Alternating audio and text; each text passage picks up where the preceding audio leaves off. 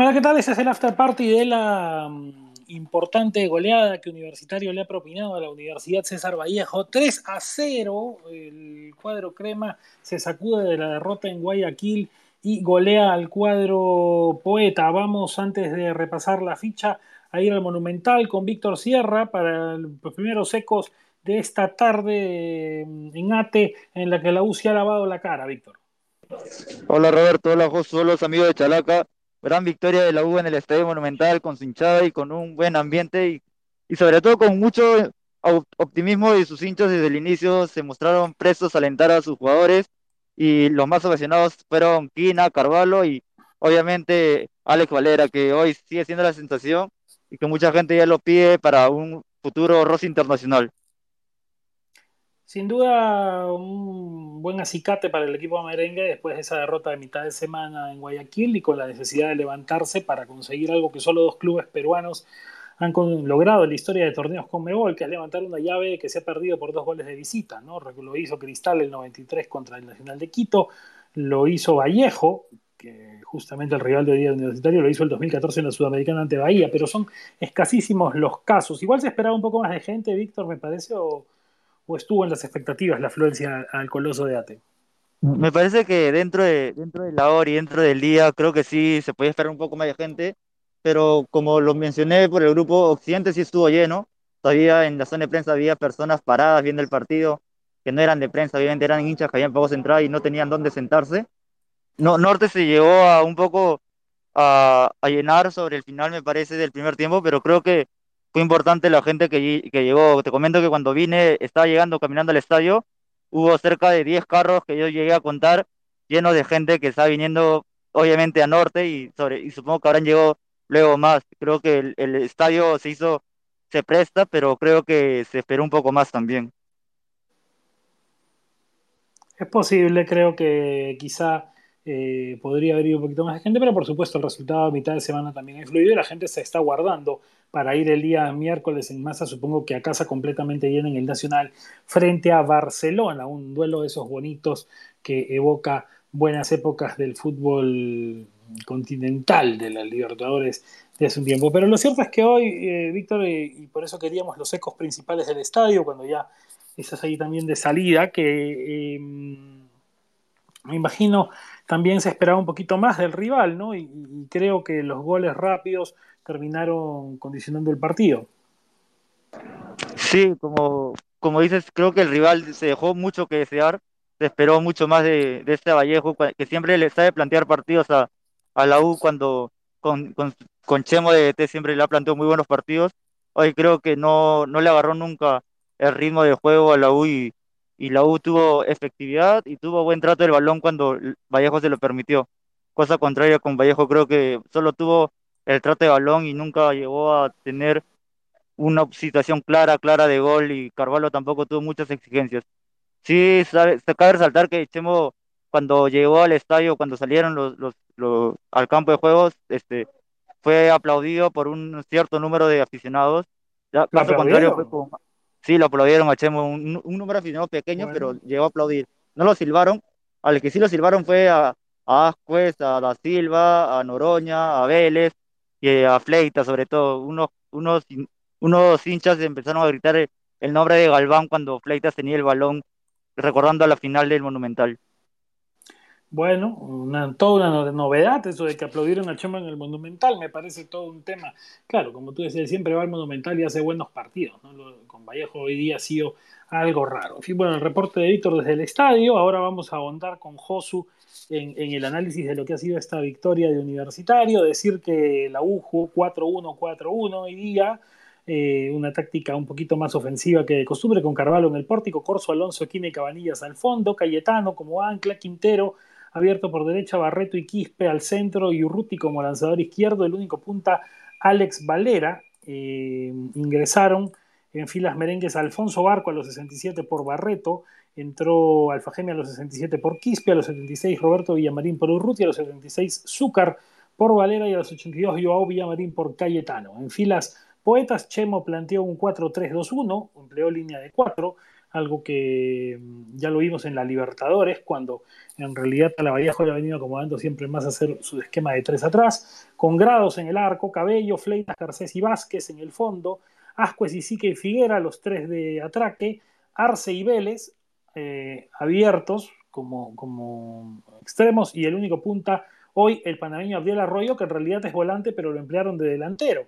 Eh, en las filas Poetas ingresó Eric Stalin Morillo al minuto 46 en el medio tiempo por Cabello, en el medio tiempo también Noroña por Abdiel Arroyo, a los 52 Luis da Silva, Beto por Isique, a los 83 Orlando Núñez por Ascuez y a los 83 Jorge Ríos por Arce. Los goles, Cayetano a los 15, eh, el uruguayo Valera a los 38, le volvió a anotar a la Vallejo, le había hecho dos goles el año pasado en San Marcos, la U también ganó 3-0 esa vez, y Neliño Quina de penal el tercero, Quina con, todas las flechas arriba, anotando cada vez que puede, ¿no? incluso, bueno, la otra vez lo hizo en arco propio eh, Josu, ¿no? Este 3-0, un marcador que la U, repito, el año pasado ya le habían dilgado a Vallejo, pero en el Monumental no se va desde 2015, cuando la U le ganó también a la Vallejo, con dos goles de Ruidías y uno del recordado, tristemente fallecido Maximiliano Giusti. Tres para la U, cero para Vallejo, Josu, un buen apronte para el, cotejo del día miércoles ante Barcelona.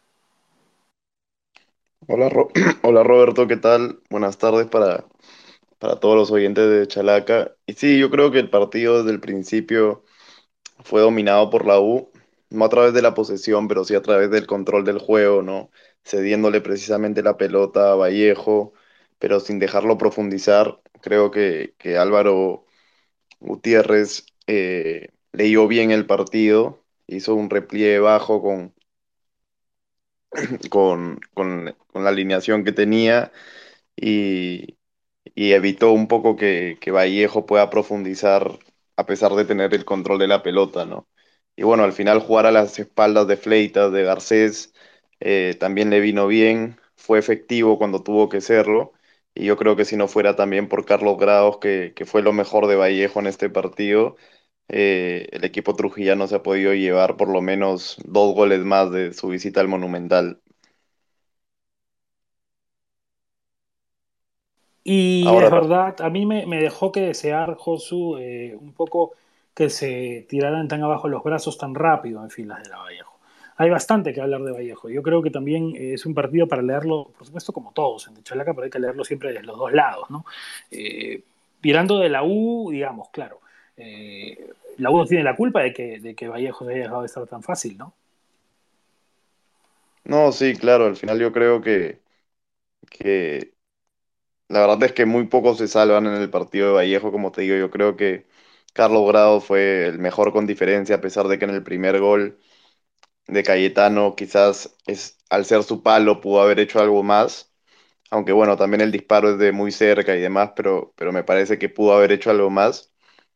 Y, pero luego, como, te, como les decía, yo creo que, que saca una, bastantes pelotas de gol, como tres más, más o menos, además de, de, los goles, obviamente, donde, donde no, no pudo hacer mucho más. Y, y al final de ahí, Chemo también quiso cambiar un poco el partido, cambiando nombres en el segundo tiempo, con Morillo, con, con Beto da Silva, pero ninguno funcionó al final incluso Jairo Vélez, que también suele ser el mejor de, uno de los mejores jugadores de esta Vallejo, eh, no, tuvo, no tuvo el espacio para, para, para poder tener esos arranques y poder entrar al área de Carvalho.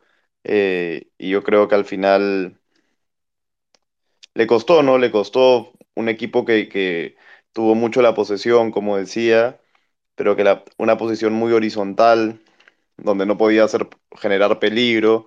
Ahora, ahora bien no he visto las estadísticas, pero recuerdo que, que después del primer tiempo habían tenido 70% de la pelota y, y, ningún disparo a puerta, solo tres desviados.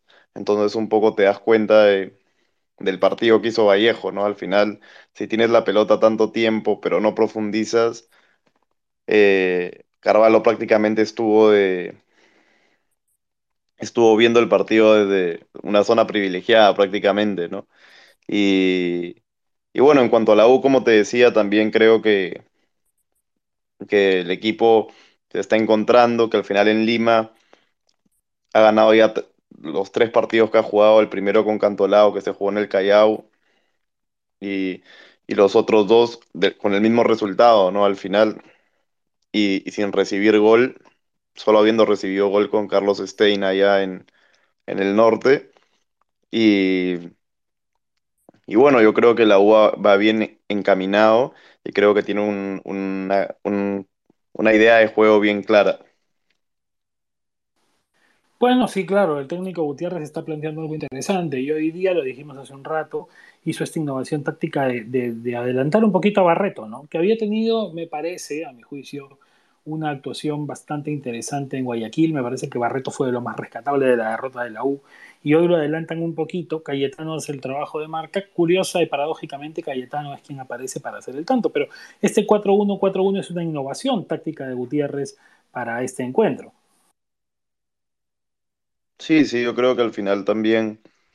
Eh, o sea, bueno, al final también en el repliegue que hacía la U, cuando Vallejo tenía la pelota, eh, al final quizás se podría decir que Cayetano con Barreto y quizá Quispe un poco más adelantado, pero Barreto y Cayetano en el repliegue un poco estaban en la misma línea. Es cierto que ya cuando la U se soltaba un poco más o intentaba presionar la salida de, balón de Vallejo, el que saltaba era Barreto y, y, y, Piero Quispe sobre todo, ¿no? Y lo que comentaba también con, con algunos compañeros es que, que yo creo que, que, este partido sobre todo le ha venido bien a, a Cayetano porque creo que es un, un me, mediocampista que quizás no tiene tanto recorrido a nivel de, de recorrido, me refiero de, de distancia, pero que, pero que cuando se queda como mediocentro posicional, por así llamarlo, como, como, centrocampista posicional en la misma zona del campo, creo que es una, un jugador prácticamente que, que, gana muchos duelos, ¿no? Yo creo que eso le viene muy bien a la U, porque al final es un jugador importante para, para el medio.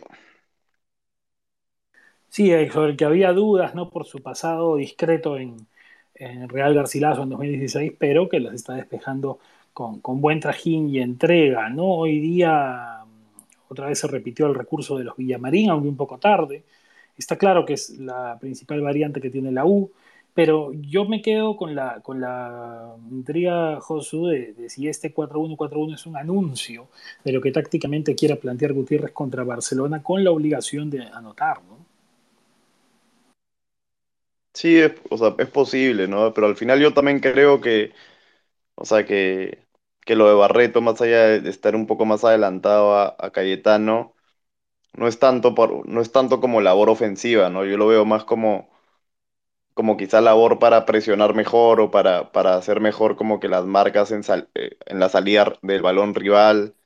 Eh, podría ser por algo, algo similar a eso, ¿no?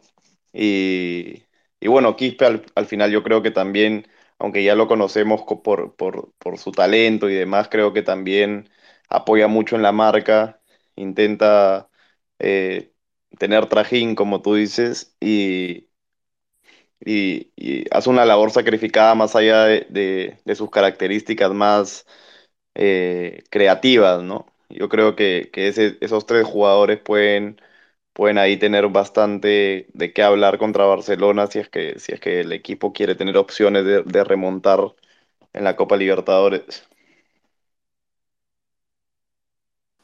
Bueno, sí, es un reto mayúsculo, ya lo dijimos por, por estadística, por, por muchos factores, es un reto mayúsculo, pero ahí está, la U lo tiene que afrontar, lo tiene que, que, sostener este día miércoles eh, y poder también aprender de este partido, lo que, lo que pueda quedar. Yo siento que el equipo eh, merengue ratos está dependiendo mucho, mucho de, de Urruti en este tiempo. Siento que, que es un jugador al que se le da el balón con la intención de que, de que, lo traslade, lo lleve. Yo siento que hoy es el insustituible de lo que propone Universitario. Por supuesto, Valera más también arriba. Estoy hablando de, de, la parte de traslado de pelota, ¿no? porque lo de Valera, sin duda, en este momento es estelar en, manera en materia de definición. Anda, anda en movimiento, anda en racha, Valera. Eh, es un jugador que hay que aprovecharlo. ¿no? Eh, atrás ya está visto lo que, lo que puede tener Universitario problema es que contra Barcelona hubo por ahí un descuido y, esta inspiración de este jugador Castillo que entró y lo logró, pero lo dijimos en la transmisión de Chalaca el día miércoles. O sea, eh, la U estaba haciendo un partido bastante decente hasta el momento que encaja el gol y se lo ganan desde el banco. Fabián Bustos hizo los cambios correctos. Eh, eso fue lo que sucedió. Por ahí se podrá decir que lo driblaron a Cabanillas. Hoy día Cabanillas tuvo un buen partido. En general la hoy día hizo un buen partido. Eh, pero me parece que, digamos que el equipo está parado. Para por lo menos intentar hacer la pelea ese este miércoles, ¿no? Sí, yo creo que, al final eh, el entrenador está encontrando el equipo y, y sí, o sea, yo creo que al final tiene herramientas para, como tú dices, hacer la pelea. Y es cierto también lo que dices de, de Urruti, quizás en ese último tercio del terreno de juego donde intenta ese último pase. Y quizás cuando regrese Novik también podríamos ver ahí eh, más variantes ¿no? en, ataque para la U. Pero, pero es cierto que, hoy día Urruti estuvo más participativo que, Quintero, que tampoco podrá estar contra Barcelona eh, en mitad de semana. Y, y, bueno, lo de Valera ya, ya lo conocemos, ¿no? que está en un gran momento de forma. Y, y bueno, vamos a ver, ¿no? Vamos a ver. Ojalá que por el bien del fútbol peruano se pueda remontar esta eliminatoria y, y la U pueda acceder a la fase 3, donde por lo menos aseguraría Sudamericana. Claro, sería el, gran, el gran avance para, para poder. Obviamente es muy difícil meterse en la fase de grupos, pero, pero la U tiene que intentarla, tiene que, buscarla en este, en este camino. Em, me, dejó como, como señalé de inicio que desear lo, de Vallejo hoy.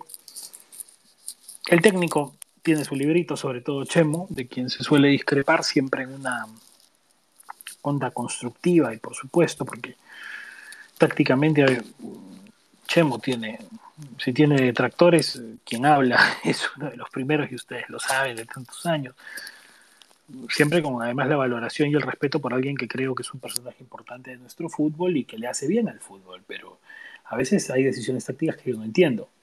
No las entiendo hace 15 años y sigo sin entenderlas. El 3-4-2-1 le funcionaba bien a la Vallejo y en los partidos más importantes ha decidido cambiarlo. Yo sé que la ausencia de Ramos se siente, pero tiene gente. Vallejo para poder seguir jugando con, el esquema que, lo ha caracterizado en estos años.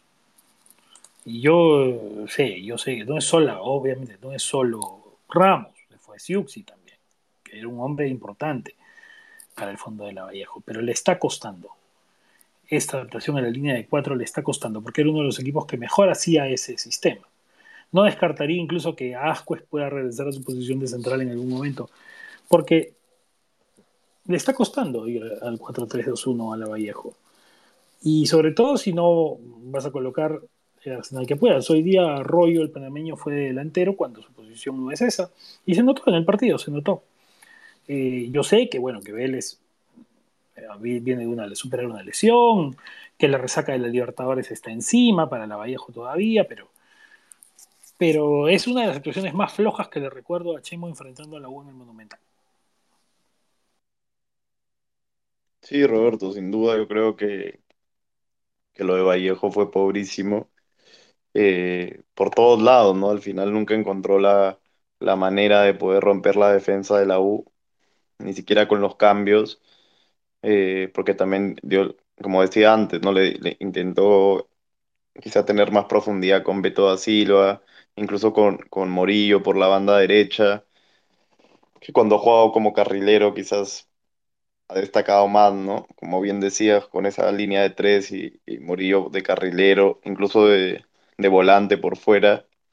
Eh, pero bueno, al final nunca, nunca pudo encontrar esa, esa profundidad que estuvo buscando. Al final en el segundo tiempo quizás intentó algunos disparos de larga distancia, recuerdo uno precisamente de Morillo y el otro me parece que Jairo Vélez, pero que tampoco fueron de mucho trabajo para, para José Carvalho, ¿no? Que al final pasaron, fueron dos disparos desviados.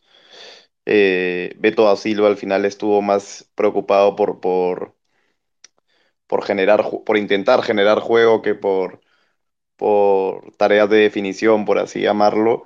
Y, y el equipo al final nunca fue un, un problema para la U. Nunca creo que, la U tuvo la sensación de que Vallejo le podía complicar el partido, eh, desde, sobre todo desde el uno cero ¿no? Desde el uno cero creo que la U estuvo tranquila en el repliegue, sabía que, que Vallejo podía tener la pelota, pero, pero que no iba a generar mucho con la pelota, y así fue al final.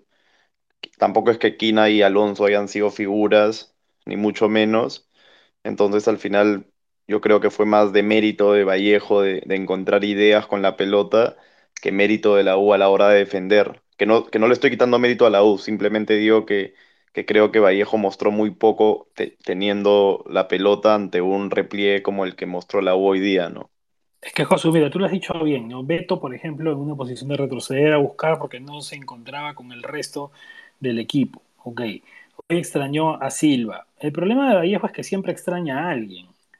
Y eso suele pasar a veces con los procesos cuando son largos. Yo soy un defensor a ultranza de los procesos largos, están vistos los beneficios en el mundo del fútbol, pero una de las condiciones básicas, por ejemplo lo enseña bien la selección peruana con, con el proceso largo de Gareca, es reinventarse y andarse reinventando. Entonces, yo no discuto el cambio a cuatro en el fondo de Vallejo. Ok, es una decisión que el técnico puede tomar en momentos si lo ve.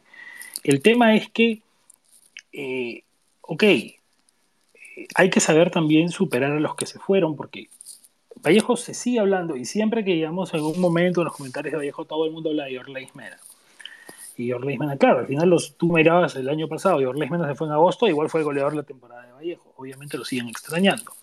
Hoy día Silva, se decía, no puede reemplazar Silva Mena, claramente, no son delanteros de las mismas características, ¿no?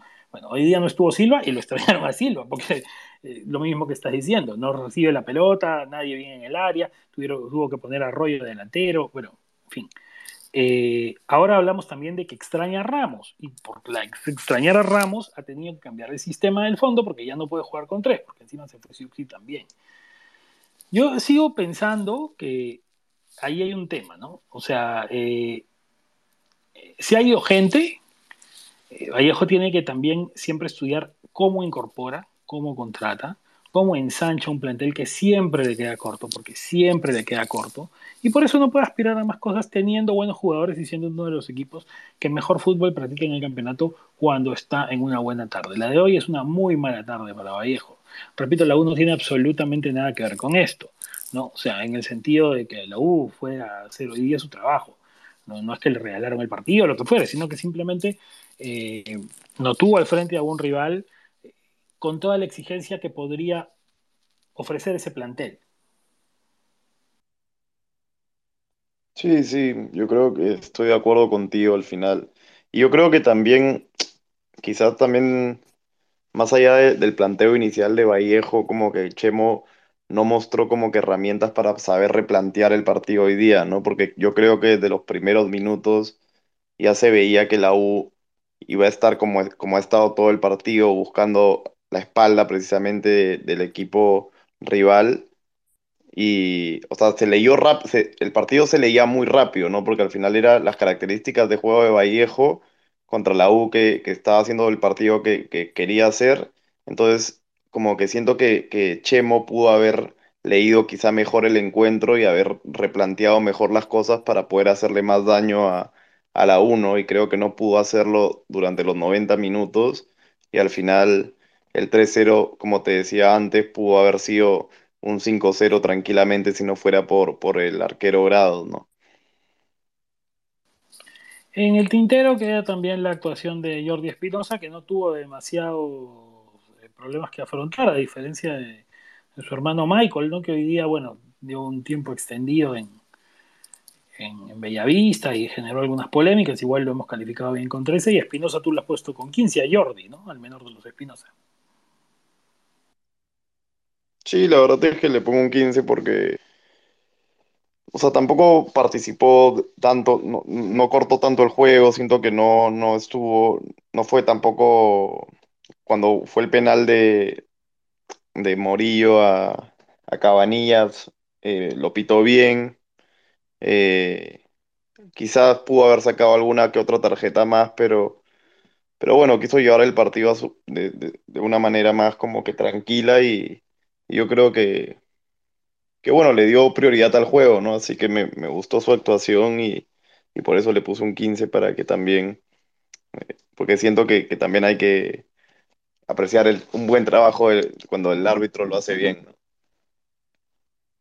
Si alguien quiere intervenir en los minutos finales de este Spaces, como siempre hacemos, sobre todo cuando acaba la jornada, puede pedir el micro y conversar sobre lo que viene, sobre todo, ¿no, Josu? Que creo que es de dejar eh, un poquito eh, la pregunta en el aire sobre si hay capacidad eh, futbolística universitario de remontar esa llave, ¿no?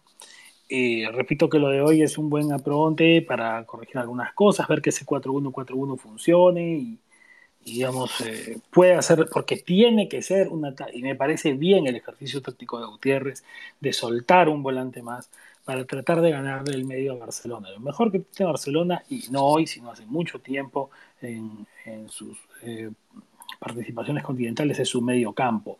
E incluso el, va, a tener Barcelona aquí a, a Díaz de vuelta, Damián Díaz, su gran figura en Monumental, que es un jugador que lo extrañó horrores el otro día, horrores Barcelona porque tenía problemas para generarle un universitario fútbol en la segunda parte del campo, había muchos eh, eh, vacíos de conducción en Barcelona hasta que entró Castillo y desequilibró. Repito, insisto que el del otro día, y lo dije en la transmisión de la radio, el, el, el quiebre el otro día se da desde el banco no porque la U tenga un mal entrenador, al contrario, por lo visto, y no solo por los pergaminos, sino por lo visto en estos partidos, es un tipo que se ha adaptado rápido a las necesidades del club, Gutiérrez. Pero el otro día el triunfo es enterito de Fabián Bustos. Y yo lo que siento es que eh, la U tiene que, que, que, quebrarle esa, sobre todo a un, a un, equipo que va a venir eh, sin su técnico, ¿no? Y, y, eso también es un factor que, creo que puede incidir mucho en el, futuro de esa llave, ¿no?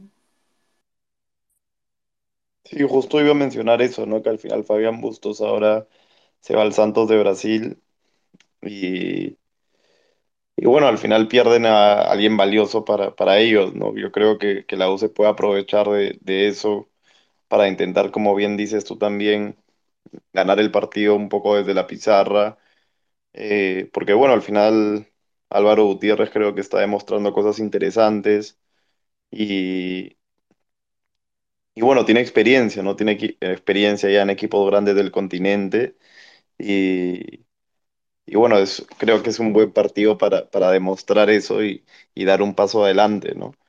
Eh, al final es cierto que, que Barcelona con los equipos peruanos en los últimos años quizás ha mostrado superioridad, pero, pero si hay una oportunidad, quizás es ahora que, que el equipo ecuatoriano se queda sin técnico y, y, bueno, y que la U viene sólido jugando en Lima, ¿no? Al final, como decía antes, también eh, no ha recibido goles en, en, los tres partidos que ha jugado en Lima y está mostrando una solidez interesante cuando, cuando hace de local, ¿no? Ojalá que lo pueda repetir también a nivel internacional contra el Barcelona.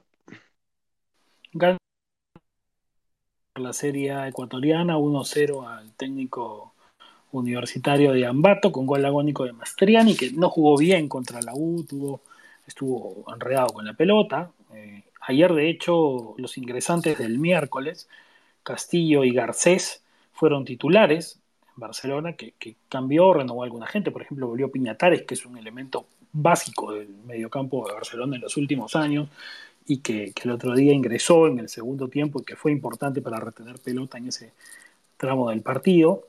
Eh, y bueno, entró Mastriani más bien ahora y se resarció, ¿no? Eh, creo que es un equipo con variantes, es un equipo que, que, sobre todo de mitad de cancha para arriba tiene, repito, las variantes, pero que creo que cambia mucho cuando está Díaz en, en la cancha, ¿no? Y ese, ese, ese factor es el que va a tener que, mirarse, sobre todo si Universitario apela a Josu a jugar con un hombre solamente libre detrás de esos volantes, ¿no? que lo dijimos ahora es Cayetano, Cayetano hoy día lo hemos visto soltarse al ataque al punto de anotar, que es importante también para que tomen confianza en este reto que tiene de volver al fútbol peruano después de haber tenido un primer capítulo discreto. ¿no? recuerdo para quienes me escucharon al comienzo, o hemos mencionado ya en otro espacio antes, pero Cayetano fue considerado por De Chalaca en 2016 como la decepción de Real Garcilaso, tuvo un promedio bastante bajo en esa temporada. Entonces es un jugador que, digamos, eh, desde allí, eh, una incorporación que ha despertado dudas, pero él se lo tiene que ir ganando, se lo tiene que ir ganando y sobre todo si aparece como ahora, va a sumarle a la U algo interesante, que es que hoy día la U tiene defensas que anotan, porque no solo esquina, también es Alonso el que se vuelca al ataque y anota, eh, como contra Stein, y a tener volantes de marca, un volante de marca que puede anotar. Entonces, un equipo que, digamos, por lo menos encuentra eh, variedad y no depende extremadamente de Valera, como si le pasa a otros equipos que dependen extremadamente de sus delanteros, ¿no? Sí, sí, sin duda, al final a la ULE viene bien que, que tenga, como tú dices, ¿no? Al final Neliño Quina, bueno, que al final es el encargado de patear los penales. Federico Alonso, que hoy día también tuvo un, un cabezazo tras un tiro de esquina que, que, pudo haber sido gol, estuvo muy cerca de ser en, en su momento el tercer gol de, del equipo. Y, y, bueno, Cayetano, ¿no? Cayetano que también se sumó un poco a, a la campaña goleadora del, del, equipo de ATE. Y, y bueno, al final yo creo que, que a nivel defensivo lo que tiene que hacer la U pensando también con Barcelona es cuidar la zona también de Cayetano, ¿no? Porque yo creo que si lo haces correr a Cayetano, quizás al final no, no vas a encontrar su mejor versión, porque creo que le cuesta un poco el hecho de, de los traslados sin pelota y demás. Y, y, creo que cuando, cuando el equipo lo protege bien, como lo protegieron hoy, con un repliegue bajo y sin tanto traslado, encuentras a la mejor versión de, de, del uruguayo, ¿no? eh, por lo menos de lo que yo he visto y, y, y, de, y, desde mi percepción, ¿no? Pero, pero bueno, vamos a ver, al final también es cierto que la U pierde a, bueno, no tendrá a, a Chiquitín Quintero contra Barcelona. Esa es tremenda eh, por... baja, sobre todo, Josu, en, este, en esta idea de 4-1-4-1 de, de Gutiérrez. Porque ¿quién te puede hacer la raya así? no Claro, tú tienes a los Villamarín y demás. Hay que ver si cualquiera de los dos está en la, en la posibilidad de repente, ¿no? Roberto, más adaptado a eso, lo ha hecho en Manucci en su momento, ¿no? Jugar un poquito allí, ¿no? Pero e, es una baja fundamental, ¿no? Ya fuera de lo de Novik, esto es, es una baja demasiado fuerte, ¿no? O sea, si lo llega a remontar con esas bajas, sería una cuestión épica, ¿no? Sí, pues vamos a ver si, si es capaz la U de sacar la famosa garra crema para darle vuelta a la, a la serie. Y como tú dices, ¿no? Al final Quintero es una baja importante, sobre todo también por lo que hizo en la Libertadores anterior, ¿no? Quizá fue el, el mejor jugador de, de, la U en, en, la última Copa Libertadores y, y ahora lo, lo, está perdiendo el equipo por, por esa expulsión contra Palmeiras, si no me equivoco, ¿no? Y... Así es partido pero bueno, final, innecesario, ¿no? Sí, sí, innecesario. Pero bueno, al final eh, vamos a ver si los Villamarín, como tú dices, que creo que son la única opción que cualquiera de los dos, ¿no? Porque tiene, eh, si no me estoy olvidando de alguien, que tiene quizás este, el entrenador Gutiérrez para, para reemplazar a, a Quintero. Y, y, también lo importante en un torneo internacional creo que es eh, la efectividad de cada puerta, ¿no? Cada oportunidad que tengas, intentar, o sea, que al final eso también depende mucho del, día en el que esté el delantero, Valera. Lo bueno para la U es que Valera está en un buen momento, porque, porque toda oportunidad se tiene que aprovechar, ¿no? En, en, torneos internacionales, sobre todo, que al final es algo que, que los equipos peruanos creo que, que les ha pasado factura en los últimos años. Sobre todo pienso en Cristal y y en las oportunidades falladas en algunas eliminatorias también de fase previa. Así que esperemos que esta vez no sea el caso. En el cierre recordar que cuando decimos épica y demás no se trata de poner un adjetivo rimbombante, porque sí, o sea, la historia solo ha pasado dos veces que clubes peruanos hayan perdido la ida por dos goles afuera en llaves internacionales y la hayan remontado, ¿no? La recordada remontada de Cristal contra el Nacional de Quito. curiosamente, cuando a la vez ese mismo día la U había jugado contra Barcelona en Guayaquil y había sido goleado. Ese partido que eh, termina, termina eh, dinamitando el proceso de Iván Bersique en universitario en su primera etapa y, que generó toda una interna muy pesada. Hubo una serie de encontronazos el, sábado siguiente en el Lolo Fernández entre Roberto Martínez, el Puma Carranza y la Barra, bueno, una serie de cosas que, que, quien se pone a ver en los archivos va a encontrar una serie de frases que hoy serían impublicables eh, del buen Puma. Eh, y, después de eso, bueno, esa noche, Cristal, después de haber perdido 3-0 en Quito la gana 4-0 en el Nacional con el recordado penal de Marquiño y le da la vuelta. Y la otra ha sido, el otro ha sido Vallejo, contra Bahía en Sudamericana, ¿no? En Libertadores el único que lo ha logrado ha sido Cristal. Vallejo perdió 2-0 la ida en Fontinova, ganó 2-0 la vuelta en el Mansiche y en los penales con un Lipman enorme clasificó. No se ha vuelto a dar y es muy difícil que un equipo peruano que pierde dos, por dos goles de diferencia en la ida pueda ganar la llave.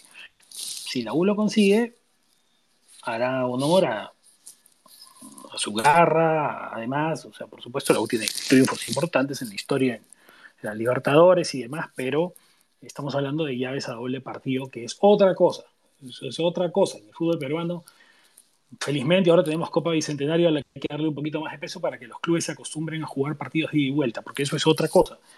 Una cosa son los torneos de Copa y otra cosa son los torneos del día. Son mundos diferentes. Y en el Perú no sabemos lamentablemente jugar torneos de Copa. Los clubes no lo saben. Les cuesta manejar ese tipo de llaves. Ojalá que, que la U pueda hacer un buen papel el día miércoles y, y entregue todo lo que pueda, que es lo que, lo que esperamos. Gracias a los que nos han seguido en este espacio y por supuesto sigan con el charla que al final de cada partido siempre estamos con, todo y hemos estado con el partido Muni hace un rato que lo hicieron Jimmy y e Iván con, con, el buen triunfo de Municipal en Tarma y así por el estilo después de cada encuentro de la Liga 1. Chau, chau.